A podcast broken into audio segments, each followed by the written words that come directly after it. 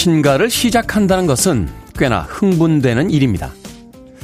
꿈꾸고 기대했던 모든 것들의 출발은 그것이 시작되었기 때문이니까요. 우리가 원하는 곳으로 갈 수는 없지만 지금 이곳에서 다른 곳으로 갈 수는 있다. 시작과 출발에 대한 이 오래된 명언은 아직도 흥미롭습니다. 시작한다는 것은 자유롭다는 뜻이며 머물지 않겠다는 의미며 오늘보다 더 나아질 것이란 결심이니까요. 지금 이 순간 새로운 시작과 출발에 앞선 모든 이들에게 축하의 인사를 건넵니다. 3월 3일 목요일 김태훈의 프리웨이 시작합니다. 빌보드 키드의 아침 선택, 김태훈의 프리웨이. 저는 클 태 자 쓰는 테디, 김태훈입니다. 크랜드갱의 셀러브레이션으로 오늘 첫 곡 들려드렸습니다. 송정희님, 안녕하세요, 테디. 윤수연님 반갑습니다. 회사 버스에 오르자마자 테디 방송 들으며 즐겁게 출근합니다. 라고 하셨습니다. 어떤 회사 버스인데 버스에서 제 방송을 틀어주시나요? 그 회사 번창하길 진심으로 기원해 봅니다. 자, 이정주님, 테디님, 날씨가 많이 풀렸습니다. 상쾌한 아침입니다. 테디와 함께 고고고! 라고 하셨는데, 오늘 아침에 오다 보니까 날이 일찍부터 밝아오더군요. 5637님께서 오늘 아침 서울 해 뜨는 시각은 7시 1분이고요. 내일은 6시 59분입니다. 라고 하셨습니다. 자, 7시부터 9시까지 2시간 동안 방송이 되는데 이제 드디어 방송 시간에 해가 뜨는 걸 보면서 방송할 수 있습니다. 봄이 가까이 왔다는 의미가 되겠죠. 이 봄맞이에도 축하의 인사말로 쿨앤드갱의 셀러브레이션 들려드렸고요. 오늘은 또 KBS가 생일을 맞은 날입니다. 공사 창립 49주년 바로 KBS의 생일입니다. KBS의 생일을 맞아서 프리웨이의 축하곡으로 또 쿨앤드갱의 셀러브레이션 들려드렸습니다. 자, 생일을 맞았으니까 생일 턱을 쏴야겠죠. 프리웨이에 바라는 점, 앞으로 이런 점을 좀 고쳐줬으면 좋겠다. 이런 점들을 좀더 어, 해줬으면 좋겠다 하는 여러분들의 바라는 점과 신청곡 함께 적어 보내주시면 10분 추첨해서 오늘 하루 아이스크림 케이크 보내드립니다. 당첨자 명단 방송이 끝난 후에 김태훈의 프리웨이 홈페이지에서 확인할 수 있습니다. 문자 번호는 샵 1061, 짧은 문자는 50원, 긴 문자는 100원, 콩으로는 무료입니다. 여러분은 지금 KBS 2라디오 김태훈의 프리웨이 함께하고 계십니다. KBS 2라디오. Yeah, 김태훈의 프리웨이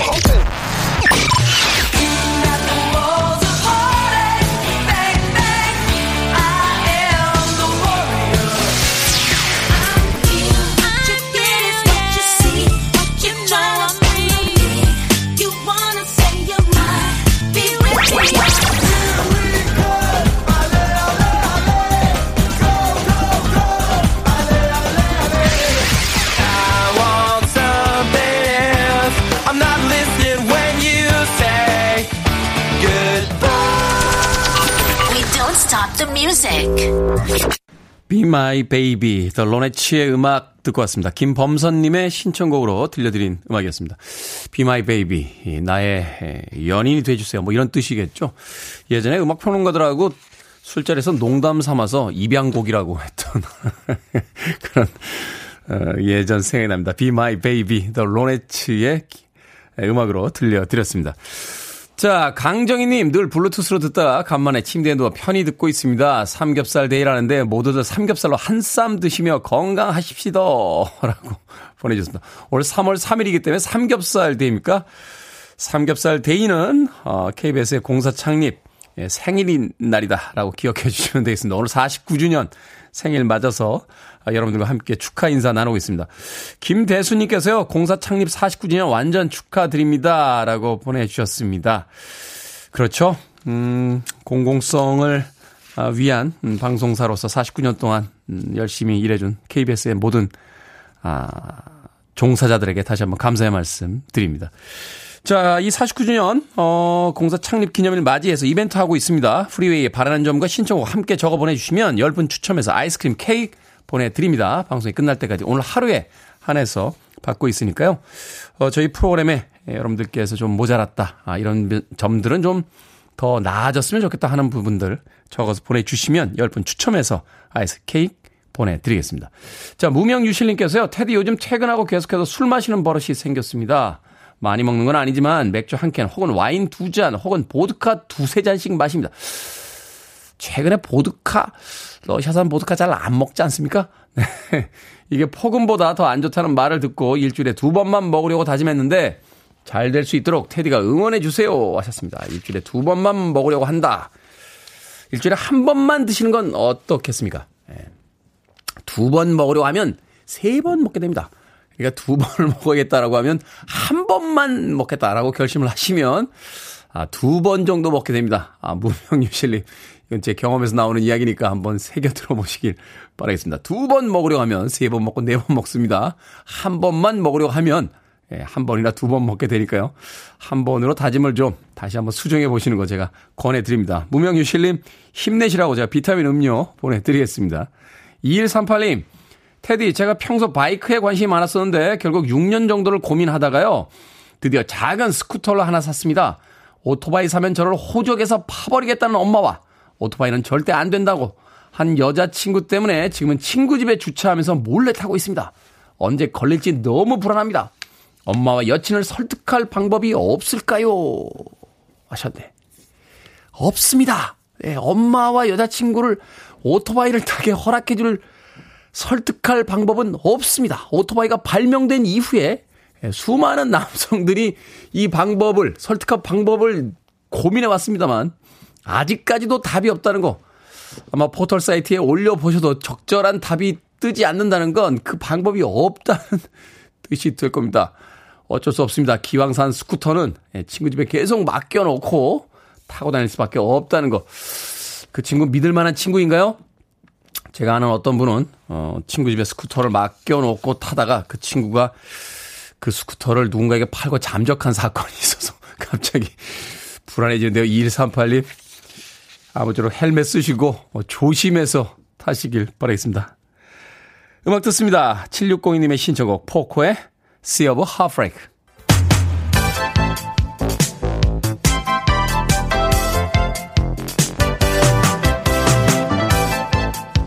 이 시각 뉴스를 깔끔하게 정리해드립니다. 뉴스 브리핑 캔디 전희연 시사평론가와 함께합니다. 안녕하세요. 안녕하세요. 전희연입니다. 어제 대선 후보들의 마지막 TV 토론이 있었는데 오늘 아침에 신문이라든지 뉴스의 평을 보니까 그렇게 좋지는 않습니다. 주제는 사회 분야였습니다. 어떤 이야기들이 오고 갔죠? 예, 사회 분야 크게 두 가지 주제였습니다. 사회적 양극화를 극복하기 위해 어떤 복지 정책을 펼칠 거고 재원은 어떻게 마련할 것인가 와 이게 장기적 과제인데요. 저출생 고령화 문제 크게 음. 두 가지입니다. 왜냐 이 두 가지 문제는 사실 국가적 과제이기 때문이겠죠. 첫 번째 이 복지와 관련해서 여러 가지 의견이 나왔습니다만은 일단 뚜렷하게 후보들 간 입장이 나뉜 것은 바로 이재명 후보의 대표 정책인 기본소득이라고 할 수 있겠죠.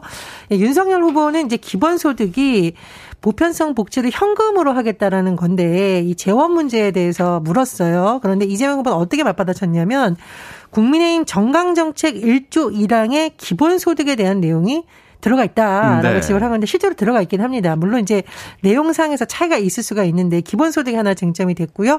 어, 정의당의 심상정 후보는 집요하게 물은 내용이 증세에 관한 부분입니다. 증세 없는 복지는 허구다. 이 말은 사실 예전에 유승민 의원이 한 말이기도 하거든요. 그렇죠. 지금 전 의원이지만. 근데 이재명 후보는 증세 자체는 계획이 없다라고 했었고 심상정 후보가 또 이 문제를 갖고 어, 윤석열 후보에게도 계속 질문을 하면서 또 물어보기도 했습니다. 안철수 후보의 경우에는 그동안 연금 문제를 워낙 강조했었기 때문에 어제도 국민연금 개혁안을 강조하기도 했고요. 두 번째 주제인 저출생 고령화 문제는 후보들 간에 아주 뭐 작은 차이가 부각된다기보다는 청년들 일자리 확대, 주거 환정, 뭐 국가 보육 등이 사실은 종합적으로 필요하다는 점에서 공통점이 보였고요. 거시적으로 이제 어느 정도 그 공감대가 만들어진 거죠. 그렇죠. 사실 이제 국가 차원의 돌봄 문제 이런 것에 대해서는 대부분 후보들이 이제 비슷한 의견이었고요. 뭐 세부적인 내용 예를 들면은 육아휴직, 출산휴직 기간 등에 대해서는 좀 의견이 나뉘기도 했습니다. 그리고 이 저출생 원인 문제와 관련한 윤석열 후보의 과거 발언이 좀 논쟁이 됐었는데 윤석열 후보가 페미니즘 때문에 남녀 교제 잘 안 된다. 그래서 저출생에 영향이 미친다. 이런 발언이 논란이 된 바가 네. 있는데 도대체 페미니즘이 뭐냐? 뭐라고 생각하냐 묻기도 했고 이 문제에 대해서는 심상정 후보도 굉장히 날카롭게 또 지적을 하기도 했습니다.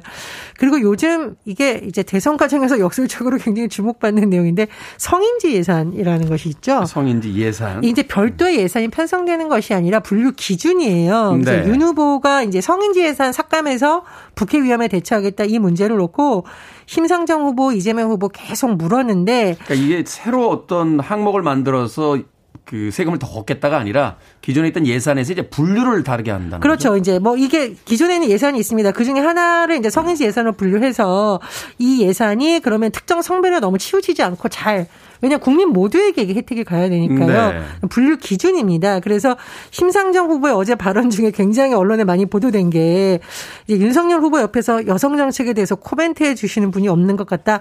이준석 대표밖에 없느냐 이렇게 비꼬았는데 윤 후보가 또 반박하고 이후에 보면 국민의힘 선대본부에서 해명 자료를 내기로 했습니다.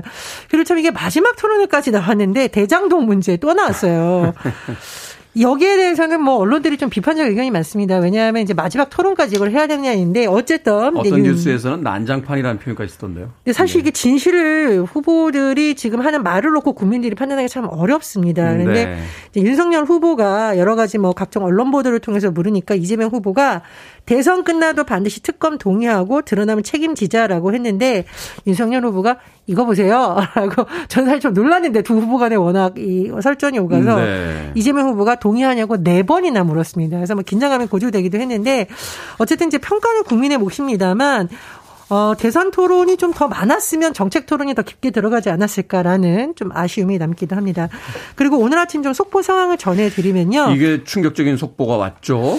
예, 어. 물론 이제 이 영향력이 어느 정도 있을지에 대해서는 의견이 나뉠 수가 있지만 어제 TV 토론 후에 국민의힘 윤석열 후보, 국민의당 안철수 후보가 새벽까지 의논을 해서 단일화를 잠정 타결한 것으로 알려지고요. 이르면 오늘 오전 8시쯤 기자회견을 할 것으로 지금 전해지고 있습니다. 네.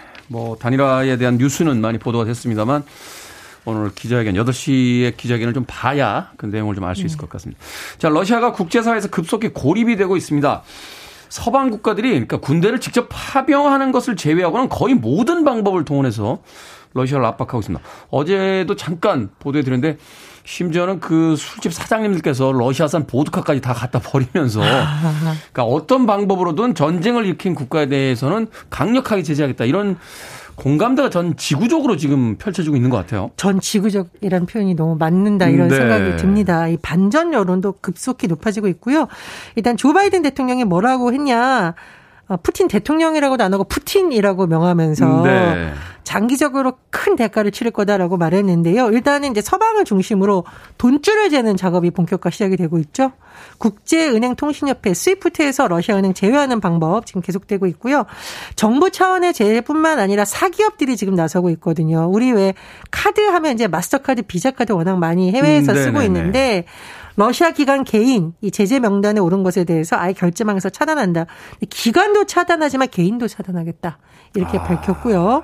뭐 볼보, GM은 러시아 수출 중단하겠다라고 한 상태입니다. 이게 참 대단한 게 스위스, 스웨덴은 영구 중립국으로 이제 헌법상 명시가 돼 있는데도 분쟁 국가에는 관여하지 않는다는 그 명문화된 헌법이 있음에도 불구하고 지금 개입되기 시작했죠. 그렇죠. 최근에 입장을 명확하게 밝힌 상황입니다. 그리고 지금 하늘길 이거는 사실 말 그대로 고립 작전의 한 부분이라고 볼 수가 있는데 네. 유럽 연합 캐나다는 영공 폐쇄 관련해서 입장을 밝혔고요. 미국 같은 경우에도 러시아 항공기가 자국 영공 비행을 하는 것을 금지하겠다라고 해서 이제 막히고 있습니다.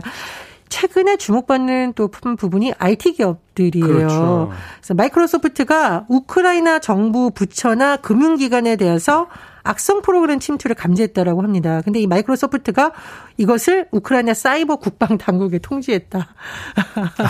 그러니까 이게 정보전에 사실은 사기업이 가담해서 약간 우크라이나 지지를 사실은 해주고 있다라는 것이 뚜렷이 나타나고 있고요. 음, 네. 전 세계적으로 사실 애플의 팬들이 좀 있잖아요. 근데 애플이 러시아에서 제품 판매 전면 중단하겠다. 러시아 젊은이들이 지금 들고 일어났다는 거 아닙니까? 애플 네. 판매 중단하는 바람.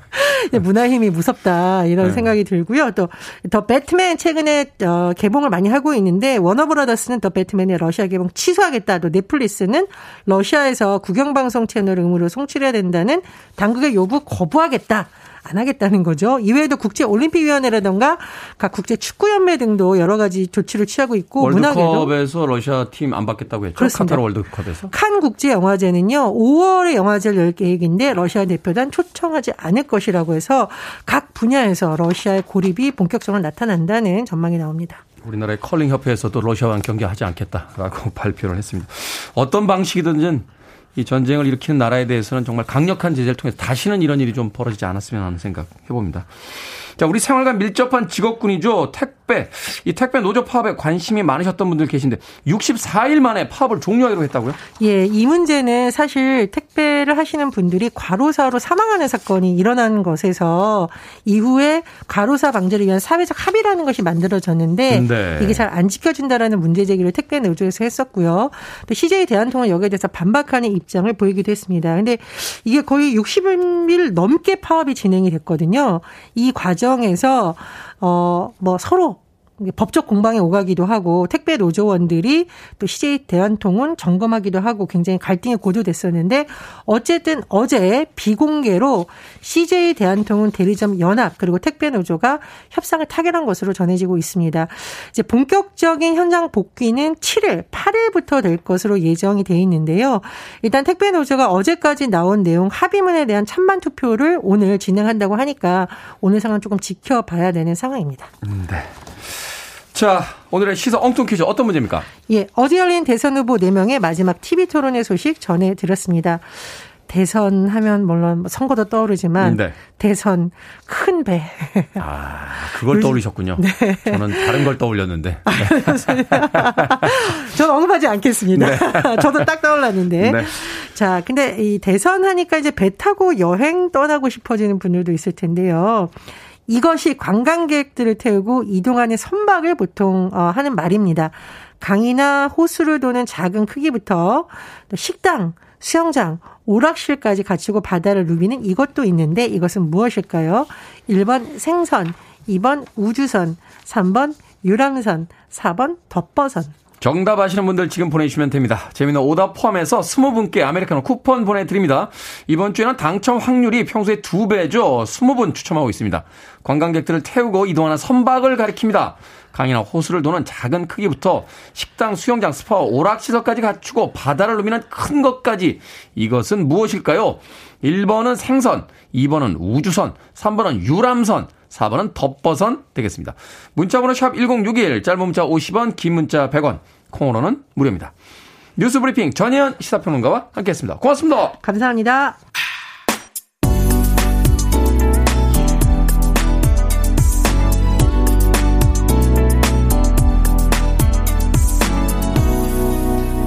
김태훈의 Freeway. 강은순님께서 신청해주신 리린 나워의 Is It You 듣고 왔습니다. 자, 오늘의 시사 엉뚱 퀴즈. 관광객을 태우고 이동하는 선박으로 강이나 호수를 도는 작은 크기부터 바다를 누비는 큰 것까지 이것은 무엇일까요? 정답은 3번 유람선이었습니다. 유람선. 7899님 거북선이라고 하셨습니다. 거북선. 이순신 장군이 왜구를 물리칠 때 쓰셨던 그 거북선. 저희 어릴 때는 담배 이름도 거북선이라고 있었, 어요 예, 저희 아버지는 딱 두 개 피셨습니다. 거북선과, 아, 곽에든 선. 네. 곽선이라고 불렀습니다. 나이 드신 분들은 아마 기억하실 거예요. 당시에는 그게 최고급 담배였는데, 이제는 금연이 일상화된 그런 시대를 살고 있죠. 7899님, 거북선 이야기 해주셨고요. 김화부님, 국제선. 국제선 얼른 타고 싶습니다. 자, 네. 국제선이 뭡니까? 너무 오래 못 타서 이제 기억도 안 납니다. 그러네요. 코로나 때문에, 에, 물론 이제 공식적으로는 나갔다 올 수 있습니다만, 이제 격리 기간 때문에 이 해외 여행 못한 지 또, 많은 이동이 이 실질적으로 어, 불가능해진 지 벌써 2년이 흘러가고 있습니다. 국제선 다시 한번 인천공항에 가보고 싶네요. 김신자님 최선 그게 최선입니까? 하, 똑같지 않았습니까? 예, 달랐나요? 그게 최선입니까? 제가 예전에 연습 많이 했었는데, 누구에 대해서인지는 이야기하지 않겠습니다. 김신자님. 아, 그리고 2107님, 유람선입니다. 그러나 덮버선이 오늘 저의 발을 따뜻하게 해주니 더 끌리네요. 테디 화이팅 이라고 하셨습니다. 자, 이 코로나가 잠잠해지고, 어, 국제선이든 유람선이든 많은 사람들과 함께 즐거운 여행 가는 아, 상상 해봅니다. 자, 방금 소개해드린 분들 포함해서요, 모두 스무 분에게 아메리카노 쿠폰 보내드리겠습니다. 당첨자 명단은 방송이 끝난 후에 김태훈의 프리웨이 홈페이지에서 확인할 수 있습니다. 콩으로 당첨되신 분들 방송 중에 이름과 아이디 문자 보내주시면 저희들이 모바일 쿠폰 보내드립니다. 문자 번호는 샵 1061, 짧은 문자는 50원, 긴 문자는 100원입니다. 자, 시사 엉뚱 퀴즈 내일까지 이번 주에 한해서 20분 추첨하니까 내일도 많은 참여 부탁드리겠습니다. 안선영님의 신청곡입니다. Third Eye Blind의 Semi-Charmed Life 듣습니다.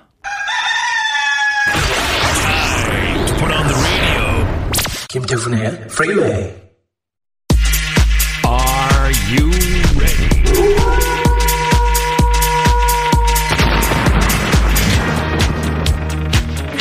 무거운 인생에서 고민을 덜어드립니다. 결정은 해드릴게 신세계 상담소.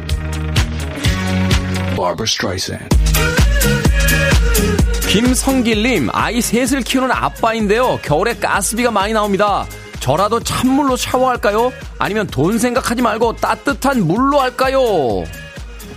따뜻한 물로 샤워하십시오. 우리가 열심히 일하고 돈 버는 건 추운 겨울에 따뜻한 물로 샤워하기 위해서입니다.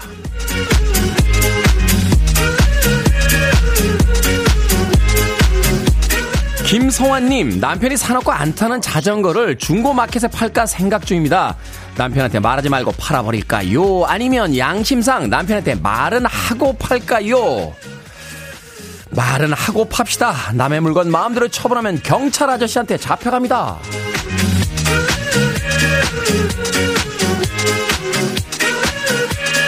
신윤남님, 저와 아이들은 계란찜을 좋아하는데 남편만 손이 많이 가는 계란말이를 좋아합니다.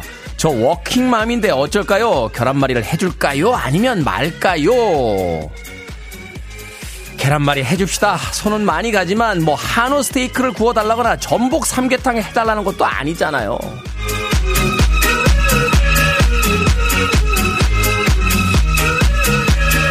1708님, 결혼 21년차 부부입니다. 창피한 고민이지만 제가 방귀 냄새가 좀 심하다 보니까 남편이 짜증을 많이 냅니다. 딴방 가서 자라고 하네요. 이참에 각방을 쓸까요? 아니면 방귀를 참고 함께 방을 쓸까요? 각방을 씁시다. 방귀 핑계로 이제는 자유를 찾으실 때가 된 겁니다. 신세계가 펼쳐집니다. 마음껏 뽕뽕!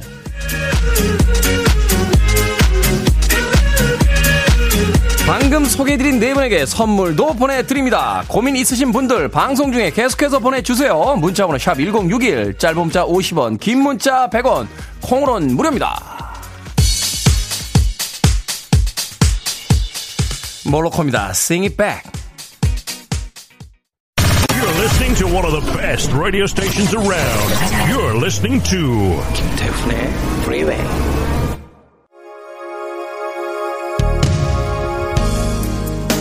빌보드 키드의 아침 선택 KBS 2라디오 김태원의 프리웨이 함께하고 계십니다. 1부 끝곡은 9860님의 신청곡이에요. 머라이어 캐리와 Boyz II Men이 함께했습니다. One Sweet Day 2부에서 뵙겠습니다.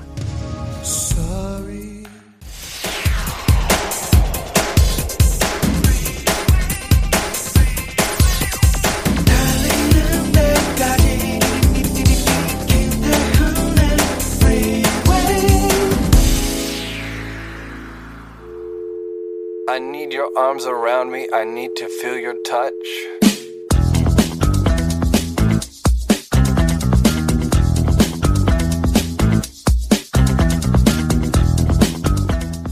종이컵의 끝은 왜 말려 있을까요? 첫 번째 이유.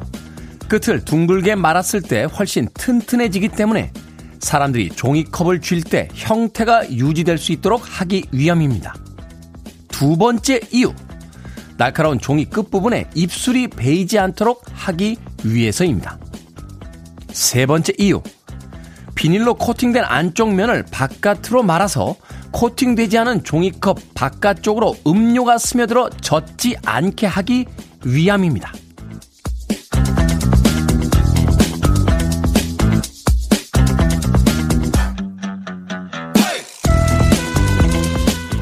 뭐든 읽어주는 남자. 오늘은 청취자 문은영님이 보내주신 종이컵 끝이 말려있는 이유를 읽어드렸습니다. 매일 쓰는 종이컵입니다만 종이컵의 끝이 왜 말려있을까 한 번도 생각해보질 않았었는데요. 읽고 보니 다 깊은 뜻이 담겨져 있더군요. 언제부터인가 모든 걸 당연하게 여기고 호기심을 잃어버린 채 살고 있었구나 하는 생각도 들었습니다. 모든 질문은 세상을 이해하려는 외침이다. 라는 말이 있죠. 오늘은 무심코 지나갔던 일들에 우리의 일상에 한 번쯤 물음표를 달아보는 건 어떨까요? 인생의 이 컵을 한 번쯤 들어올리는 걸 볼 수 있을까요? 리키 마틴의 The Cup of Life 듣고 왔습니다. 자, 이 곡으로 김태훈의 프리웨이 2부 시작했습니다. 앞서 일상의 재발견, 우리 하루를 꼼꼼하게 들여다보는 시간, 뭐든 읽어주는 남자.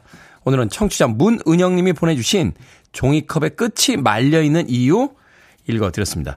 앞서 들으신 리키 마틴의 음악에 등장하는 컵은 이제 월드컵 챔피언십에서 이제 받게 되는 그 우승컵을 이야기하는데 그 컵은 아닌데도 우리는 뭐 매일 아침 종이컵을 들어 올리고 있죠. 어, 보이는 라디오로 보고 계신 분들 보십니까? 네, 종이컵을 이렇게 월드컵 우승하듯이 머리 위로 한번 올려봤습니다.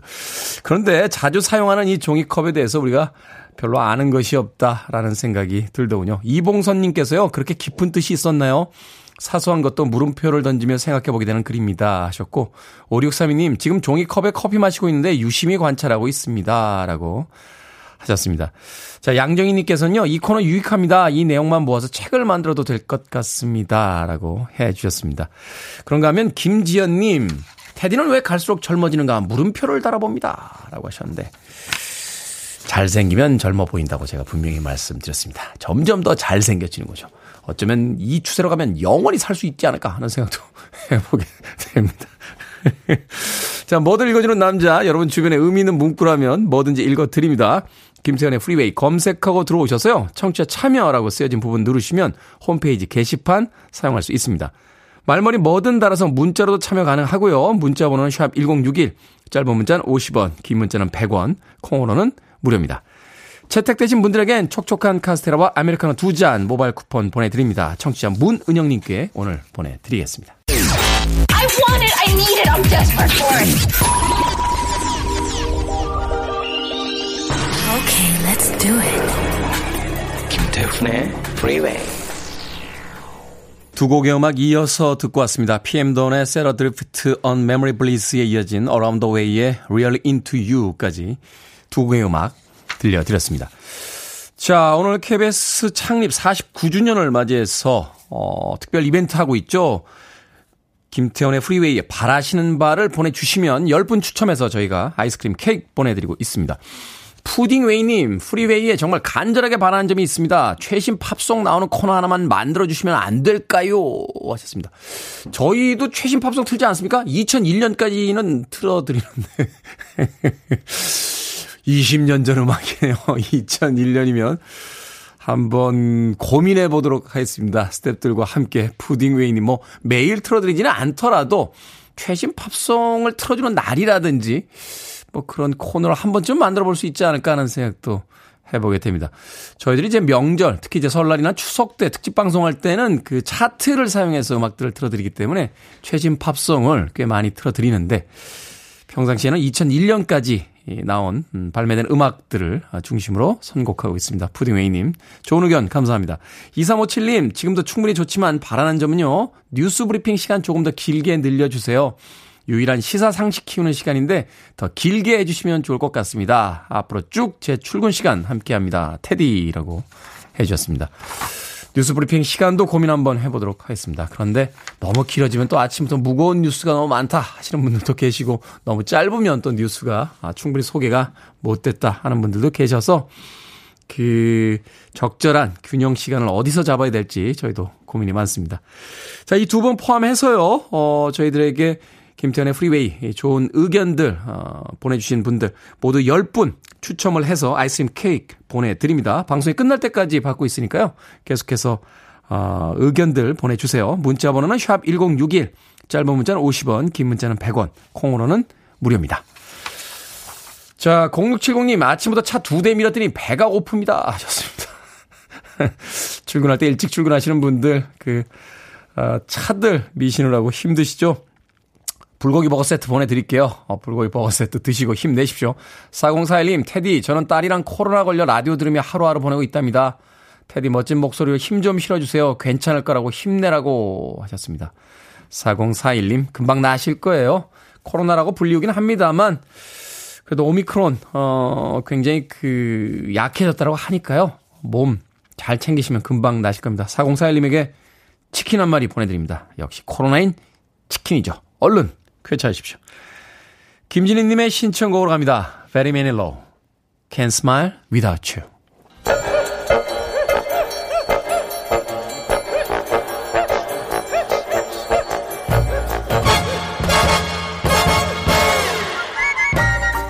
온라인 세상 속 촌철살인 해학과 위트가 돋보이는 댓글들을 골라봤습니다. 댓글로 본 세상.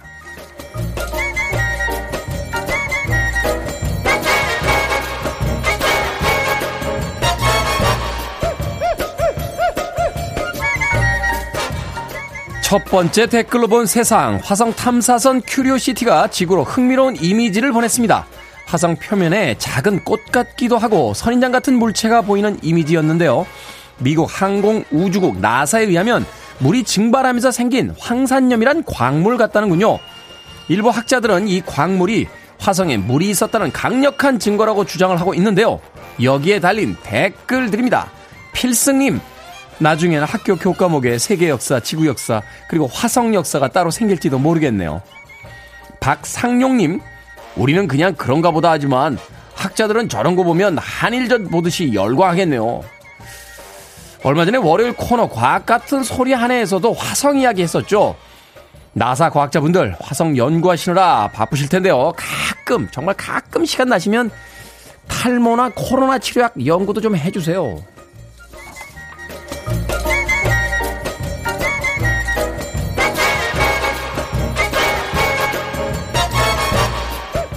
두 번째 댓글로 본 세상. 올해 삼겹살 가격이 지난해 대비 18%, 평년 대비 27.7% 올랐다고 합니다.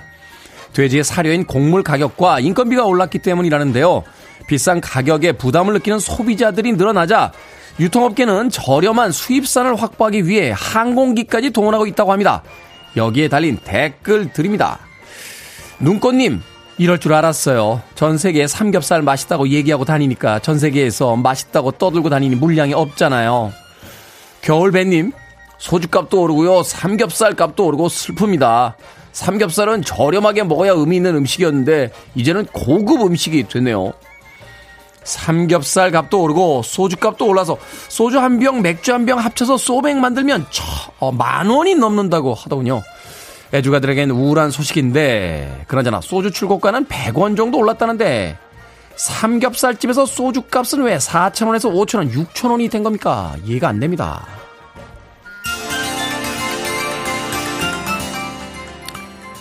제니퍼 로페즈입니다. I'm real.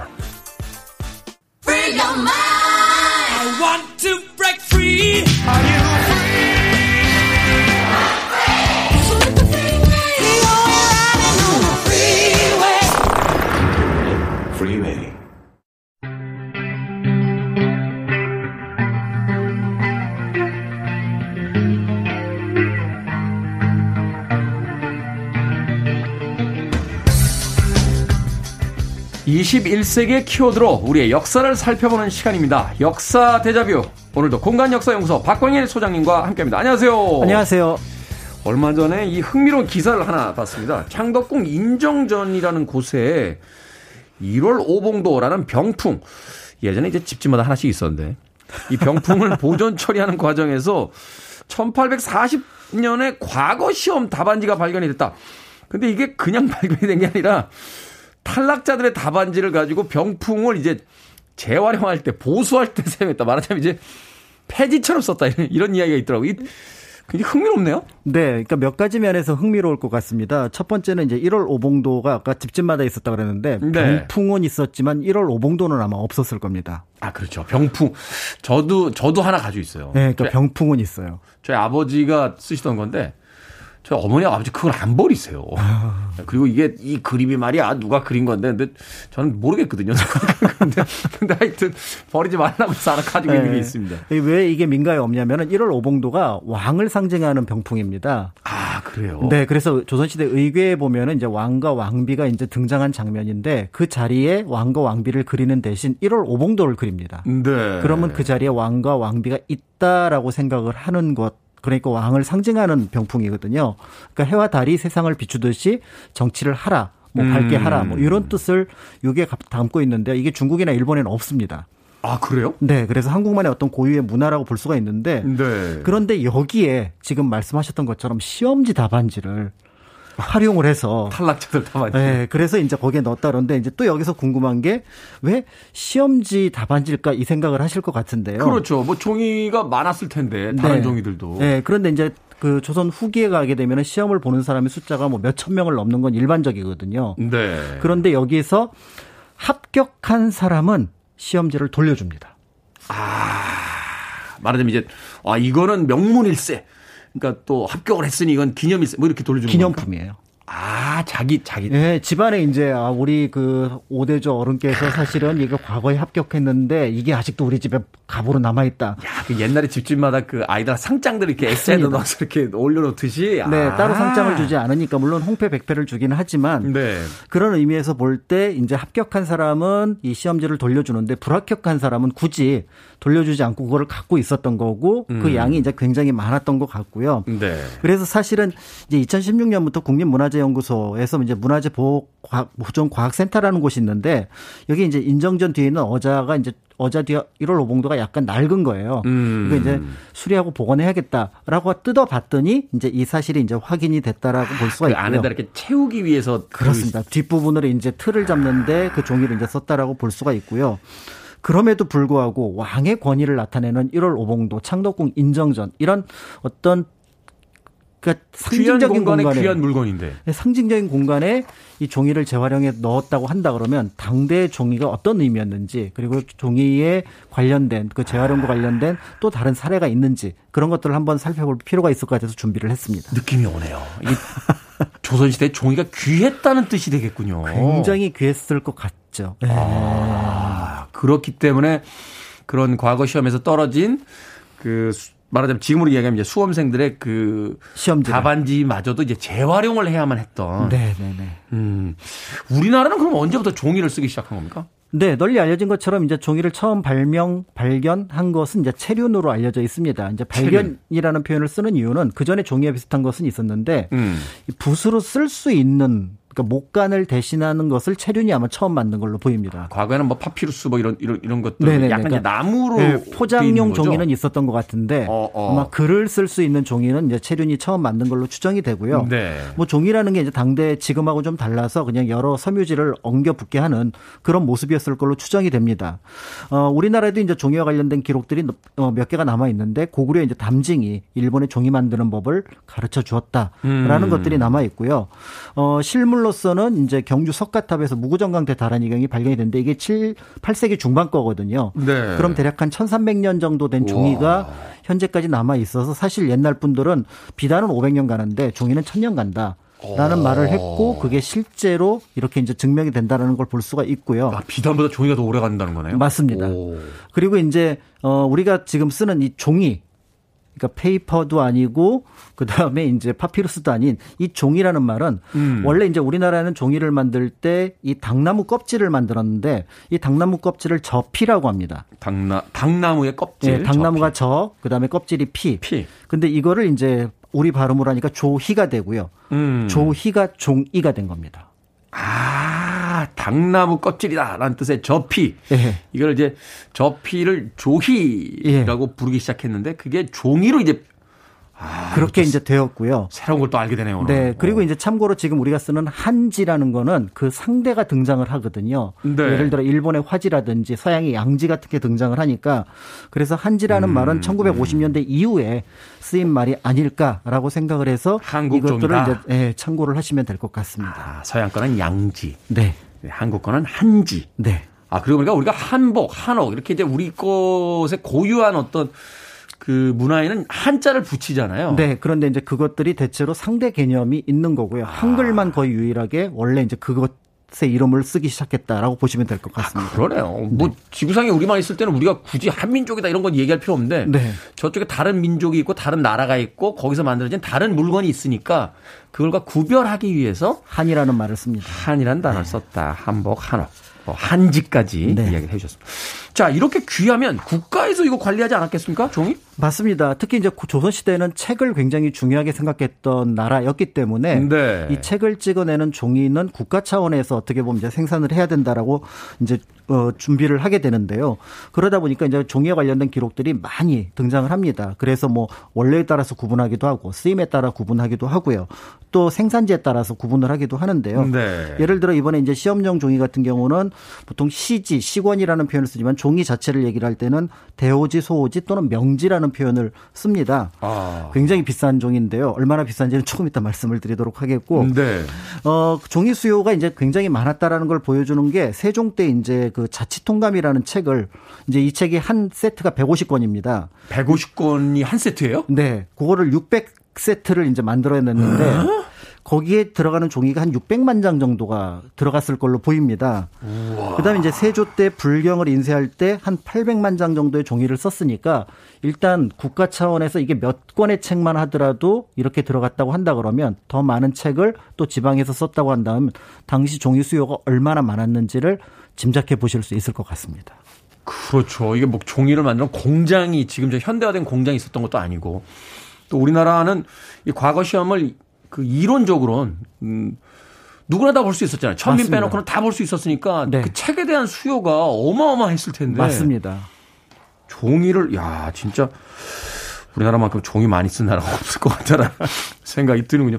음악 한 곡 듣고 와서 조선시대의 종이 이야기 계속해서 나눠보도록 하겠습니다.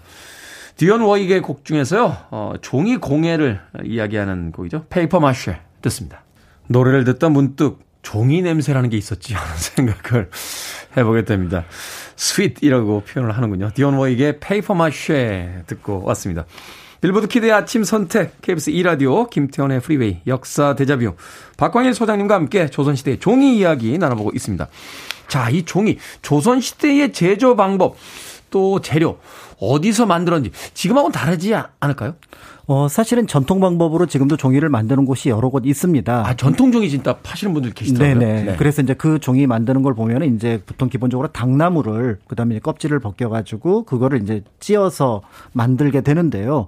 어, 중국이나 일본 같은 경우는 그걸 맷돌로 갈아서 만듭니다. 아, 맷돌로 갈아서 아주 네. 잘게 갈아서. 네, 그래서 훨씬 더 부드럽긴 한데 질기지는 않아요.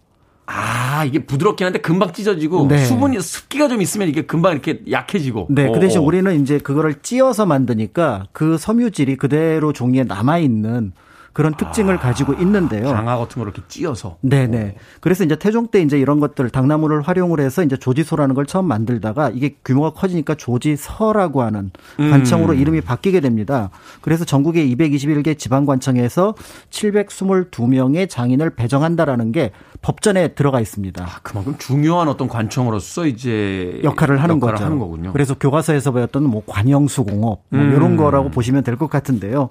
그래서 이제 남원 전주 같은 경우 특히 종이의 품질이 좋아서 이제 명성이 높았고 여기는 수십 명의 장원이 어, 장인이 이제 배치가 되었었는데요. 예전에 전주 제지라고 했잖아요. 네. 전주에 종이가 유명하다라고 해서 기업명도 그런 이름이 있었는데. 네. 그런데 이런 종이 제작 기반이 이제 조선 후기로 가면서 조금씩 무너지기 시작합니다. 음. 결정적으로는 이제 임진왜란과 이제 병자호란을 겪으면서 각 관청이 제 역할을 하지 못하게 되는 것들이 하나가 있었고요.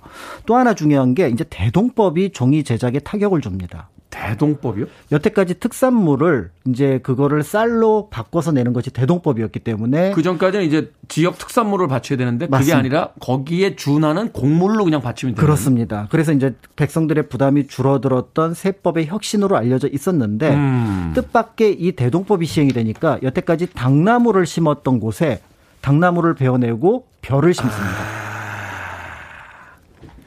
그렇게 개인 차원에서는 그게 더 이익이지만 국가 차원에서는 당나무가 부족해진 거죠.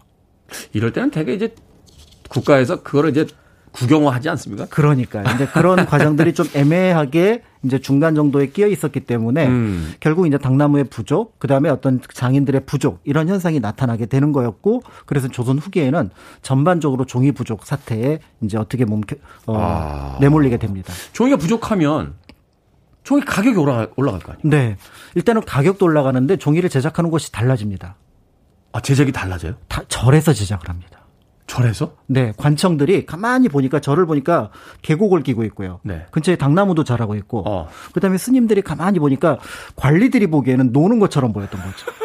이분들이 수행화를 하고 있었는데 이분들이 지금 농사도 무념, 짓고 있고 무념무상으로 지금 욕망을 버리신 분들한테 가가지고 지금 그러니까 노시, 는거 아닙니까 이런 이랬단 그러니까 말이에요. 당대에는 이제 그 절이라고 하는 공간들을 그렇게 이제 여러 가지 용도로 활용을 음, 했었는데 음. 성을 쌓을 때도 승려들을 이제 불러다가 했었는데 네. 여기에 이제 그 종이 제작을 맡기기 시작했고요. 그러다 보니까 지방의 양반들도 가만히 보니까 우리 동네 절들이 한두 개씩은 다 있잖아요. 그렇죠. 그러면 이제 승려들을 통해서 종이를 만들기를 부탁을 하게 되면서 이게 이제 계속해서 압력이 높아지게 됩니다.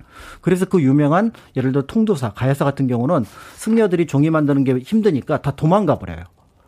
아, 절에서 그 압박을 이겨내질 못하고요. 제가 이러려고 절에 왔는지 그 자괴감이 듭니다. 그렇죠. 수행을 하려고 절에 왔는데 지금 종이 만드는 거에 시달려서 심지어는 그거를 물량을 맞추지 못하면 굉장히 큰 어떤 비판이나 벌을 받게 되니까 그렇죠. 관청에서 시킨 거니까. 네, 그런 상태가 됐다고 볼 수가 있고요. 어쨌든 어. 그래서 이제 조선 후기에 종이가 이제 굉장히 이제 부족해지니까 종이가 돈을 대신하기도 하게 되고요. 아, 그만큼 이제 귀하니까 이제 교환성이 올라가는 거군요. 맞습니다. 어. 그래서 이제 종이는 선물에서 가장 좋은 것으로 이제 높은 평가를 받습니다. 그래서 이제 가장 예를 들어 힘들 때가 이제 상사를 치를 때 그럴 때 이제 부위로 네. 돈을 내는 것과 마찬가지로 종이를 보냅니다.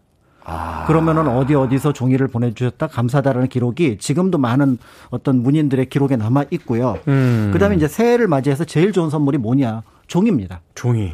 종이만 한 게 없어요. 이것만 어. 받으면 여러 가지를 다 할 수가 있거든요. 쓸 수도 있고 뭐 비상시에는 화폐로도 사용할 수 있고. 맞습니다. 음. 그래서 아까 말씀드렸던 것처럼 종이를 이용해서 이제 생산을 사기도 하고요. 네. 그다음에 술도 살 수가 있고요.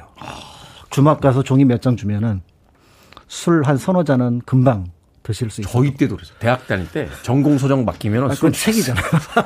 종이죠. 종이 종이를 맡기면 그래.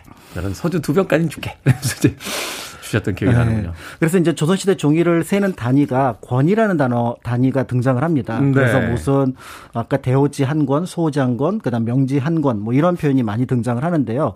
한 권이 이제 20장입니다. 한 권이 20장. 예, 그런데 대오지 한 권이면 쌀 한 섬, 지금의 두 가마를 살 수 있습니다.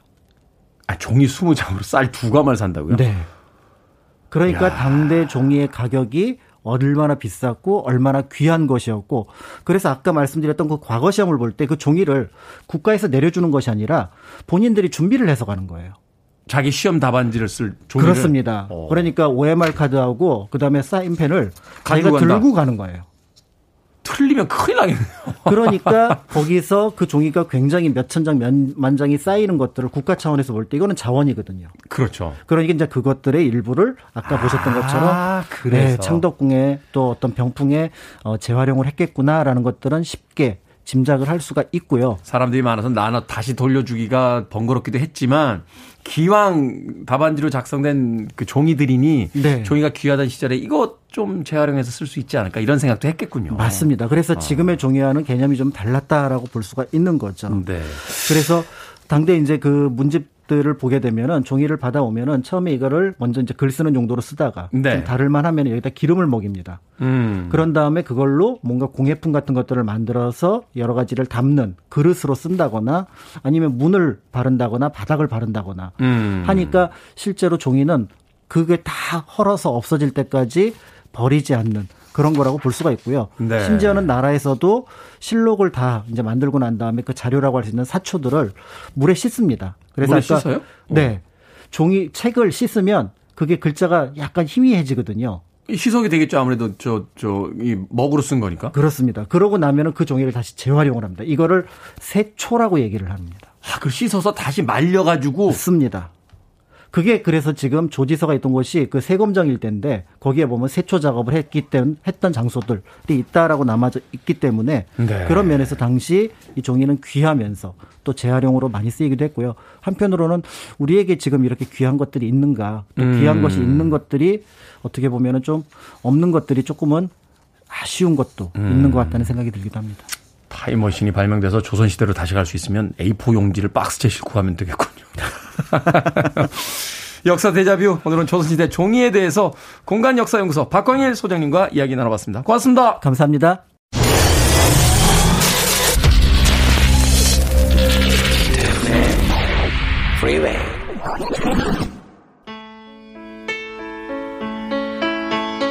KBS 2라디오 김태훈의 프리웨이 오늘 방송 여기까지입니다. 오늘 KBS 창립 49주년을 맞이해서 김태훈의 프리웨이에서 이벤트 했었죠. 저희들에게 원하는 바 보내달라고 했는데 정말 많은 분들께서 의견 보내주셨습니다. 참고해서 꼭 더 좋은 방송 만들 수 있도록 노력하겠습니다. 자, 이런 의견과 함께 신청곡 보내주셨어요. 김영덕님, Aphrodite's Child의 Spring Summer Winter and Fall 오늘 끝곡입니다. 전 내일 아침 7시에 돌아오겠습니다. 고맙습니다.